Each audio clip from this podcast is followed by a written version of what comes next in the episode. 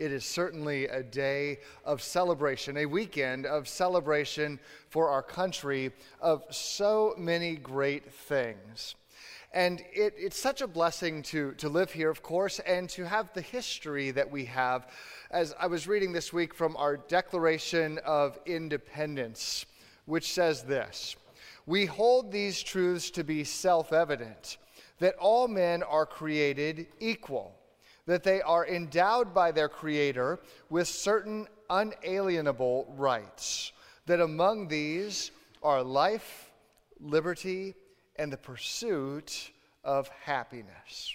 I love that. We believe that all people are created equal. Now, that is a high standard right there. When you're starting off a country and, and you start off that with that as an ideal, not just saying that Americans are great, but that all people are created equal. We know where that came from, right? That comes straight out of our faith. The belief that Jesus gave his life for everyone, that God calls us to love everyone. This is right out of our faith. And as we look at our nation's history, we can see so many times we've lived this out really, really well. And we see other times where we haven't, where we haven't. It's a high standard that we set. And from our earliest days, this was a struggle. For while we, on the one hand, said these words that all men are created equal, at the same time we were enslaving folks from Africa. It doesn't go together. It doesn't go together. And we have dealt with the, the problems, the evils of that sin ever since as a society. You know, sin causes problems generation after generation after generation. And in so many ways as a country, I feel that we've made great progress, and we celebrate that. We do. We celebrate that, and we thank God for that. By the same token, we're not there yet. We're not there yet to truly living into this belief that all people are created equal. And so today we're going to we're going to look at the fact that God calls us to love all because all are created equal. And we're going to talk about a, a topic that's difficult. And that topic is how do we love those who are different from us? How can we have racial unity in this, car, in this, in this country? And you know, if you're if you're reading the uh, How to Be a New Pastor manual, it doesn't usually include talking about racial unity real early on, right? And I'm aware of this. And let me just be totally honest with you. Today, there's uh, kind of two emotions that I have. They're very different. On the one, there is a fear inside of me that that fear is simply that since we don't know each other really well yet, that you might hear me talk and you might simply listen for the right key words or phrases that will tell you whether or not I align with your beliefs on everything. And if so, I'm awesome. And if not, not so much. But that fear is greatly overshadowed by the second feeling, and that is a feeling of great hope.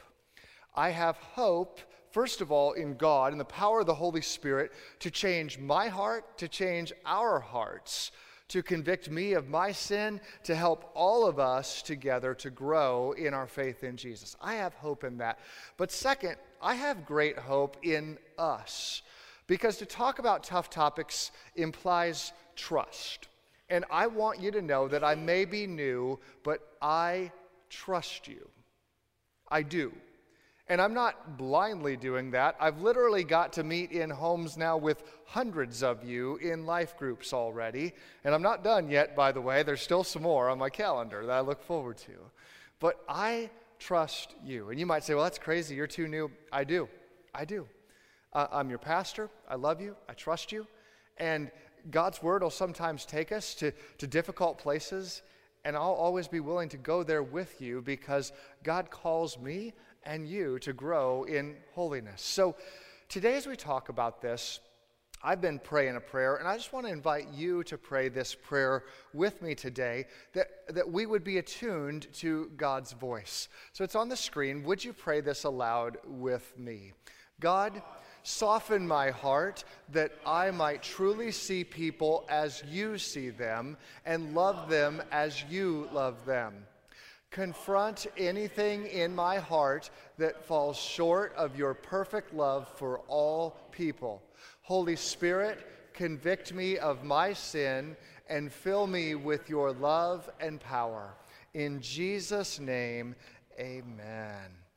I want to tell you a story today from the Bible that we know pretty well and probably we like it. But the truth is, when this story was first told, it would have been offensive to its original listeners. It was a hard story for them to hear. But before we dive into that story, we've also, I had a conversation with a few folks from our church that we, we set up cameras, did a little recording of, and I want to share with you just a few little snippets of that conversation today as well. Uh, the folks from our church are Jackie and Ryan Spence. Uh, they're a wonderful biracial couple who's been a part of Anderson Hills for a while, and they both serve in our worship ministry over in Fellowship Hall.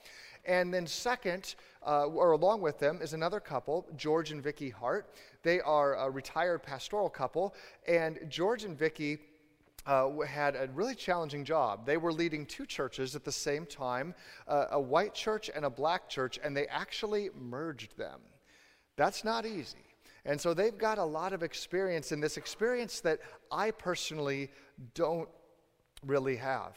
Because the reality is, I've spent 99% of my life or more as a member of the dominant culture, meaning a white guy in a predominantly white community. That's not evil, but it's a thing. And it shapes my perspective. And so my perspective grows as I hear and talk with others around me. So let's listen to Jackie and Ryan's story because they've got some amazing experiences that somebody like me can learn from. So, one of my favorite things about being a new pastor is that I get to hear folks' stories about what brought them to our church and what that experience was like.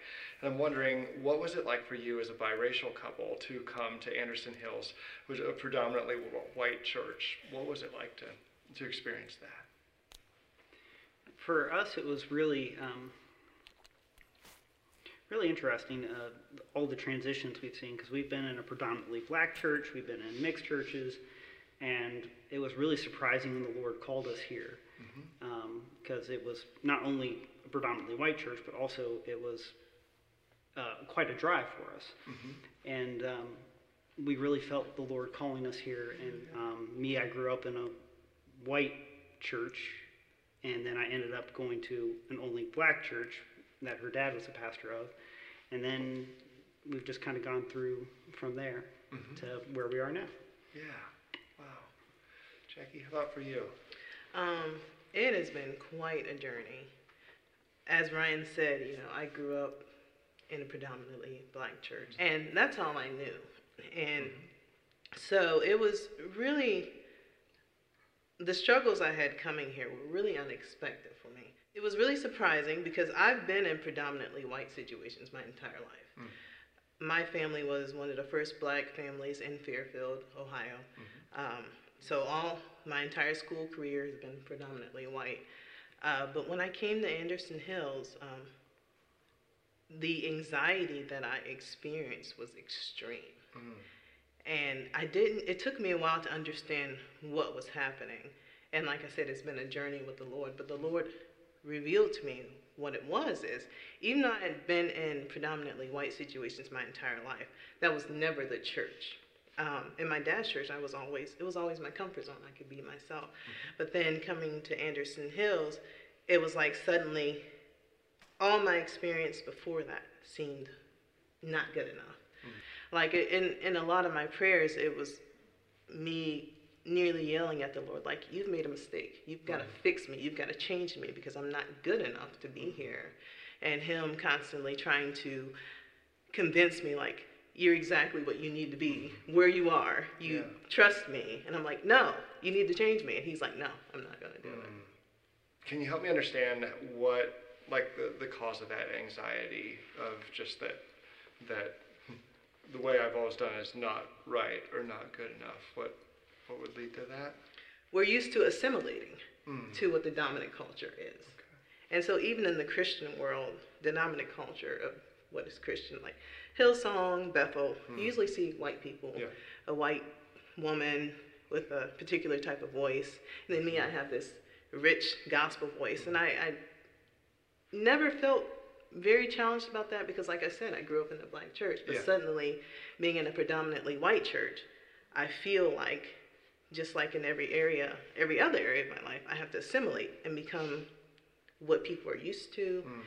It amazes me to hear you say it because so I can remember before being appointed here, just watching our services online. I remember one of my first ones was I saw you, and I remember saying, "Oh, thank God!" Like, like I'm so thankful for your gifts and for who you are, and like I mean I didn't even know you at the time, but like just I just thought your voice and your presence is so powerful. Like spoke to me, and like it just it means a lot to me personally that you would push through all that. I have never not felt welcome here. Never. Nobody has ever treated me badly. Um, as I said, it's just the way the culture is. But if someone is feeling, if you're asking, you know, what do I do? It's really just about just understanding that for me and other black people like me, a lot of other black people, it's a struggle being a black minority. And even if nobody asked us, we feel like we have to become to be accepted. That's really, and it's just understanding that. And then um, when people are asking, like, what can I do? I, I it's a journey for each person. Like, Yeah. as the Lord leads you, what is your part in unity, racial unity? What is what is my? Everybody has a different calling in that. Don't do it out of guilt. Please don't. Hmm. Don't do it out of obligation. Just just go to go with the Lord. Your relationship with the Lord, like hmm. Lord. I'm becoming aware of this. What's my next step? Hmm. And let Him lead you in that. I was a mi- minority in the black church for, for several years, and it, it was an incredible experience to step out of a white culture and experience a black culture. I wish I could have everybody go do that, but that's not realistic. Um, but just that ba- that willingness to learn about another culture was a, an incredible experience for me, and I, I hope that maybe that's something that somebody else can do. You know, if when you see somebody or you have that opportunity, take it. You Yeah. know, when you have that opportunity, take take it and um, uh, get to know um, people that have a different experience. Yeah. Amen. You know, I think it's interesting because if you notice, there was, if for both of them, there was challenge, yet it wasn't because anyone treated them wrong, right? Not like you were not welcome or mean things were said or anything like that. In fact, uh, in other conversations with Jackie, says, she says, People are so over the top nice to me here. It's just ridiculous. Um, and she loved and she- they really do love it here. But it helped me to hear just what that challenge was like. Because that's not really a challenge I've lived out many times in my life. And it's helpful to see things from another person's perspective. And that's actually what Jesus does in this story. He challenges us to look at this story from the perspective, the story is told from the perspective of a guy who's having, well, his worst day ever, and perhaps his last day ever. Luke, Jesus tells the story in Luke 10, and it begins when uh, a, lo- a legal expert, a lawyer, challenges Jesus. And remember that their law, of course, came from the scriptures. So law and theology were hand in hand for them. So this, this lawyer is challenging Jesus, and he says this Luke 10 25. Teacher, what must I do to inherit eternal life? Jesus replies and says, What is written in the law? How do you read it? The lawyer says, Love the Lord your God with all your heart, with all your soul, with all your strength, and with all your mind, and love your neighbor as yourself.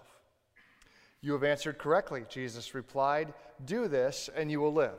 So the lawyer asks a question, and he's really it seems that he's trying to get jesus to kind of add some things on right? You know what jesus what are the, the rules for you? And and jesus doesn't fall for that. He goes right to the basics the core of the gospel. Love god love others. That's what it's all about. We've been talking about that here first and second half of the gospel. Love god love others. He takes them right to that exact place and the lawyer realizes he's kind of lost control of the conversation Lawyers don't like to do that, you know. And so he does what lawyers do best he looks for a loophole, because that's their job, right? Don't worry, I'll pick on pastors in just a minute, too. It's okay. But he looks for a loophole. How do I get out of this? So he says to Jesus, it says, and he wanted to justify himself, so he asked Jesus, Who is my neighbor? In other words, okay, I have to love my neighbor. Who is that? And better yet, who is that not? Who can I avoid loving? Let's draw the box around my neighbor, and then the rest of them, I don't have to worry about. In reply, Jesus tells this story in verse 30.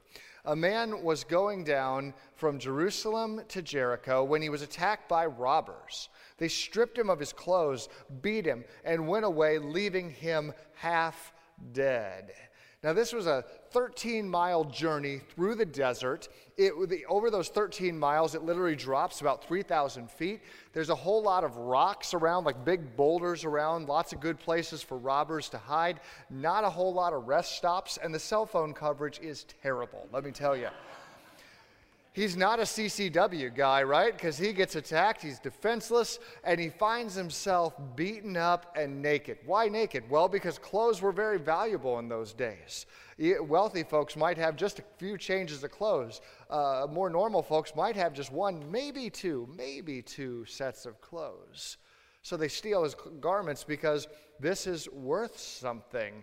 This and, and now he's, he's left naked, beaten up, dying in the heat of the desert on a, ba- on a pretty uh, lowly traveled road. This could be his last day.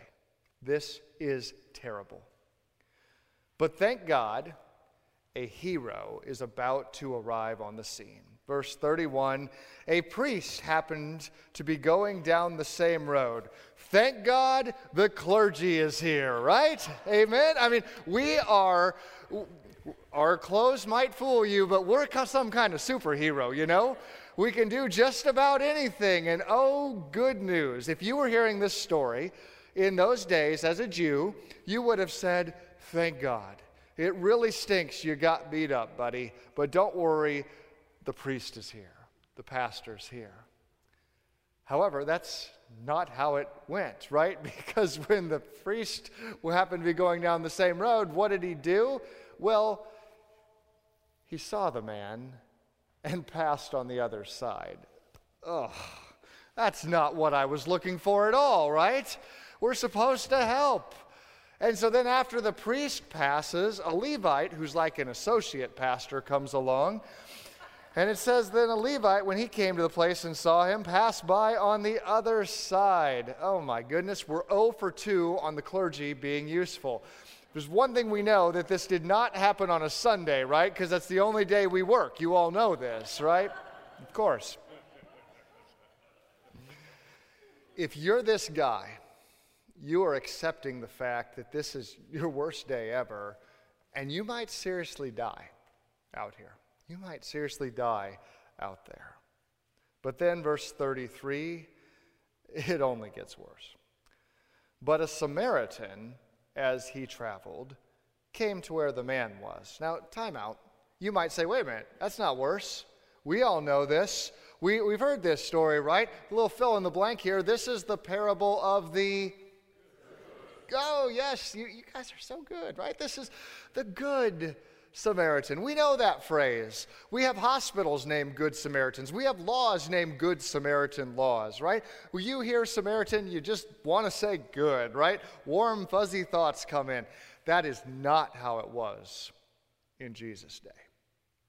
That could be, that would be the farthest thing that they would think. In fact, in Jesus' day, if I did the same fill in the blank exercise, it might be, well, we'll leave it at that we Jews hate Samaritans. Period. Our moms taught us that. Our dads taught us that. That's our history. We hate Samaritans. You know, I don't have time to go into all the details, but massive conflict between Jews and Samaritans. Samaritans were as, viewed as heretics, as people who were not faithful to God's word. They were viewed as traitors. They were viewed as inbreds because they were a pretty small group and they'd only marry then from within their group. They were hated. If a Jew was traveling, had to go by Samaria, they would go all the way around it, not through it. They would not go through Samaria. In fact, Jews had a phrase back in Jesus' day that was commonly said. They said this It's better to eat pig skin than to eat Samaritan bread. I'd rather eat the skin of an unclean animal.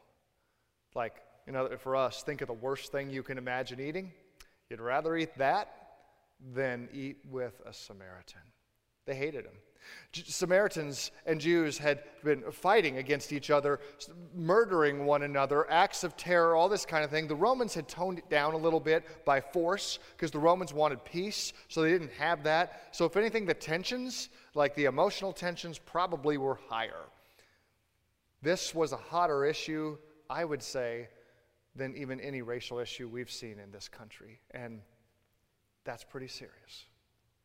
Jews hated Samaritans.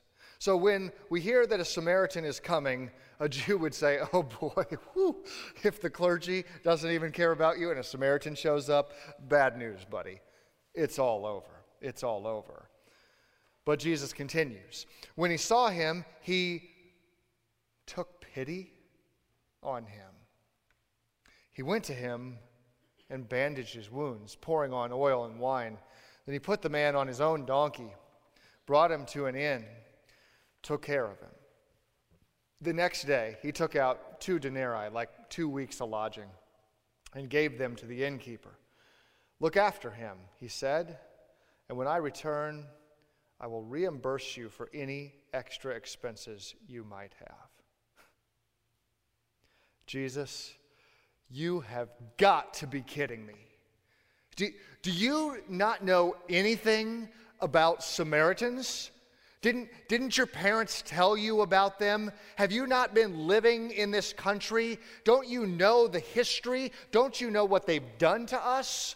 Don't you know how much we hate them, how we despise them and their stupid land, their stupid laws, There's all this stuff? We hate Samaritans. How on earth can you tell a story and make a Samaritan the hero? You can't do that. That's not who Samaritans are. They're not good, they're horrible. This story is trash because Samaritans are trash, and I can't believe you even told it, Jesus it would not have gone over big. But Jesus wasn't backing down. In fact, Jesus says this Which of these three, priest, Levite, and Samaritan, was a neighbor to the man who fell into the hands of robbers? The expert in the law replied, The one who had mercy on him. You can't even say Samaritan, by the way. Jesus told him, Go and do likewise. Not only did he make the Samaritan the hero, now we have to mimic the Samaritan's behavior. This would have been a tough pill to swallow. And you know, Jesus, this wasn't an accident for him. Jesus wanted to address these racial tensions of his day. And he did it in a very direct and painful way. And Jesus does this. Why? Is he just trying to poke at him? No, because, well, the Bible tells us, for God so loved the world. Not the Jewish world, the world. Not the white world, the world. Not the American world, the world. God so loved the world that he gave his only son, that whoever believes in him should not perish but have eternal life. We believe that the ground is level at the foot of the cross. That in Jesus Christ, we truly live into this belief that all people are created equal, all are loved equally by God, all are invited into God's family as God's adopted children, regardless of race, gender, social status, financial status, any of that stuff. And so when the Samaritan saw the man on the roadside that day, he knew the guy was Jewish. You're in Israel, this is where they live. And he didn't care. He knew it might not be popular, it wouldn't be popular, but he didn't care. He knew it would be costly, he knew it could be dangerous, but he didn't care. Why? Love. Trumped it all. Love overrid, overrode all of that. Go and do likewise. When you see somebody hurting, go and do likewise. Your family and friends may judge them. Go and do like the Samaritan. Go and just love. Do what you're called to do. I want to share with you a story that George tells. It's a time where he experienced racism right here in our own community. And I know his cha- story challenges me, and I think it'll challenge you as well on our response to it. Let's listen to this. You know, George, it's always easy to see, for me, to see videos or hear stories of things in other communities and say, thank God that's not what the world I live in is like. But um, you've lived here for a while in this community. Have you um, seen examples of racism just right here in Anderson Township? Yes, um, and I can give you a, a specific example. Um, it was a few years back. I was in the market for a pickup, and I saw one on a used car lot that was um, less than a mile from here. Okay. And I'll say that it's not there any longer, but um, that's where it was. And so I stopped in one day and I took a look at the vehicle and I asked them how much it was. And so, and I don't remember the exact numbers, Right. but they gave me a price, and um, I thought, well, I'll think about it, I'll consider it, and so every day I rode by and I thought, okay, it's still there, it's still there, you know, and I'm wondering whether I should go after it or not. And then um, one day it was gone. So I pulled in and I went in the office and I said, um, "Hey, the pickup truck is it? Have you sold it?" And the guy said, "Yeah, actually, we just sold it, and there's the young man that we sold it to." And I turned around, and it happened to be a young man that I knew because his parents attended our church, and so. Uh, I said, "Hey, let me see your pickup," you know. So I walked outside with him, and I was just curious how much he paid for it. So I asked him how much he paid for it, and what he paid was at least twenty five percent more. It was several thousand dollars more that he paid for it than they even asked me for. Wow. Plus, he had a trade in, and I didn't have a trade in. And I was just kind of blown away. So uh, I didn't want to tell him that, but um, I went home, and I went home and I started thinking about it. And the more I started thinking about it, the angrier I got. And so I thought, I'm going back up there. So I went back to the dealership and I walked into, said I wanted to see the sales manager. So he invited me into his office and I said, um, So I just got a question for you. The young man that bought the pickup truck that I was looking at, I want to know, I'm just asking you, why did you charge him 25% more than you were asking me for to begin with, plus he had a trade in? And he didn't really have an answer. And so I said, um, Was it because he was black and you thought you could get away with it? And he was furious. And he said, How dare you call me a racist? And I said, I didn't call you a racist. I just want to know why you charged him more Yeah. for the vehicle.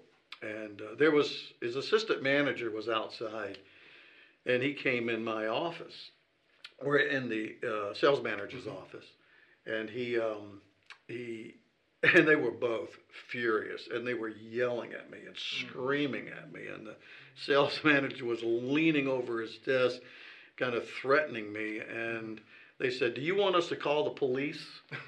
And at that point, I thought, yes, I did. I, I would like for you to call the police. But I thought, you know, if I was black, I'd probably said, no, I'm getting out of here. But anyway, um, I made an issue out of it, and um, I just contested the whole thing, Yeah. you know. And so I felt like I should do something about it. But I thought on the way back up, I thought I cannot go in there angry. I've got to go in there and be logical, present the truth, and uh, try to present it as loving as I can. But I think, as Jackie said, sometimes it doesn't go the way you expect it's going to go. Yeah. But it did have an impact. Yeah, it did. Yeah. It did. Takes some courage, you know? But I think it's a great example of you see somebody hurting, you're in a position to do something about it, and you do it. We call that stewardship, right? The things that God has given to me that I can use to help bring about God's will in this world by the power of the Holy Spirit. And you know, we talk about this, this isn't about a car salesman or a police officer or anybody else. It's about me. It's about you. The position of our hearts. Because I'll just speak for myself. It's easy for those little subtle things to slip in, those subtle mindsets. Satan easily plants those into our head, or just that comfort of I'm like the priest in the story, just easier to just kind of go to the other side of the road, not bother. But God calls us to be different, to be loving to all. I think just a few things here we can do. I'll hit just real quickly. First, acknowledge that racism is real, because it is. It is. Have we made progress as a country? Yes, absolutely. Thanks be to God. But it's still a problem. It's still real. And it still deserves our attention. Second, pray. And this is no small thing. Like, oh, yeah, Pastor says pray, of course. No. We believe that prayer changes lives, literally, our, beginning with ours and with others. We pray, God, your kingdom come, your will be done here on earth as it is in heaven. So we pray that that would be the case. And third, find your voice. What's God calling you to do? And that is going to look different for different folks. That's okay. But what does it look like for you? I want to show you one more video, and this is from Vicki. And Vicki talks about how she finds her voice, and then she's going to invite us to a discussion that's going to be happening called Find Your Voice. It's just a three week discussion. Now, here's the one drawback it happens at 11 a.m. over in 120. And you're like, I think I have a prior commitment. I get it. But you can come to the 8:30 service for these three weeks if you'd like to be a part of that. If God's leading you in that, get up a little earlier, come in here. Um, you can uh, be a part of the church and then go to that conversation if God guides you in that direction. Uh, but let's uh, check this out together. How Vicki found her voice. After George Floyd's murder, you you started meeting with a group, right? Tell me more. Why did you Why did you do that? What was it like? I did. I um, I was totally undone when I when I saw this. It was a series of incidences that came up at this time, and then that culminated in George Floyd's death. So I didn't know where to turn. I needed to talk. I needed to process. So I called a black friend of mine who was very much in the same state, maybe even more so. So we worked on a group together. Hmm. We I started calling people a diverse group, people that didn't look exactly like I do, Mm-hmm. Yeah. and we got together to process. This was right after, and it, I think my black friends were amazed at the reaction that they were and this eruption of emotions in their in themselves. They had stuffed for so long so many things that it erupted, and I um, was a little shocked myself uh, because of my my emotions, and I had to be careful that I didn't feel responsible as a white person because there was a lot of anger toward the white community. So we processed, and we this was right after his death. We began to meet, and we met on a, week, a monthly basis to just process, to get together, to have some hard conversations, to share our feelings. We continue to meet for a. We just celebrated with a barbecue um, a year of our meeting together Wow. and um, we're continuing to meet. We met through Zoom for a while when COVID peaked, Yeah. but it has been very helpful. And I was really at a loss to know what to do as a mm-hmm. white person mm-hmm. uh, about this issue. So I asked my friend Karen mm-hmm. Woods. She runs a ministry of Heart of the Matter Ministries, and she said, "Vicki, you need to find your voice." Hmm. So I took that to heart, and I I've tr- trying to find my voice in what to do next. And so that leads me to this group discussion that we're planning to have following um, this this discussion, Yeah. and it's called Finding Your Voice. So we're going to gather as in groups and have some discussions and and try to, to have some positive outcome from this. Yeah, I love that. So we'll meet for a few weeks, and you'll be here, and we'll uh, have some conversation together. I think that could be a great next step um, for many of us. That maybe we're saying, "Oh, what do I do? You know, what's what's next, or how can I grow?" So I want to invite you to be part of that if the Lord leads. And if it's not that specifically, I want to invite you to say, God, how are you calling me to use my voice to, to bring unity, to bring love, and to confront evil? How are you calling me to do that? God, would you speak to each one of us? Help us to know the answers to that question. Lord, give us this day our daily bread, God, that we may follow you, hear your voice, and respond. Thank you, God, that you call us not to comfort, but to holiness. Help us to pursue holiness in our hearts, in our actions, in our relationships. God, I pray that you would work in and through us, drawing us closer and closer to yourself as we seek to be your people here in this world. For God, we love you so much, and we are so thankful for the gift of your Son, Jesus, the gift that we can celebrate today as we receive the sac- sacrament of Holy Communion together. Lord, we pray this all in Jesus' holy name. Amen.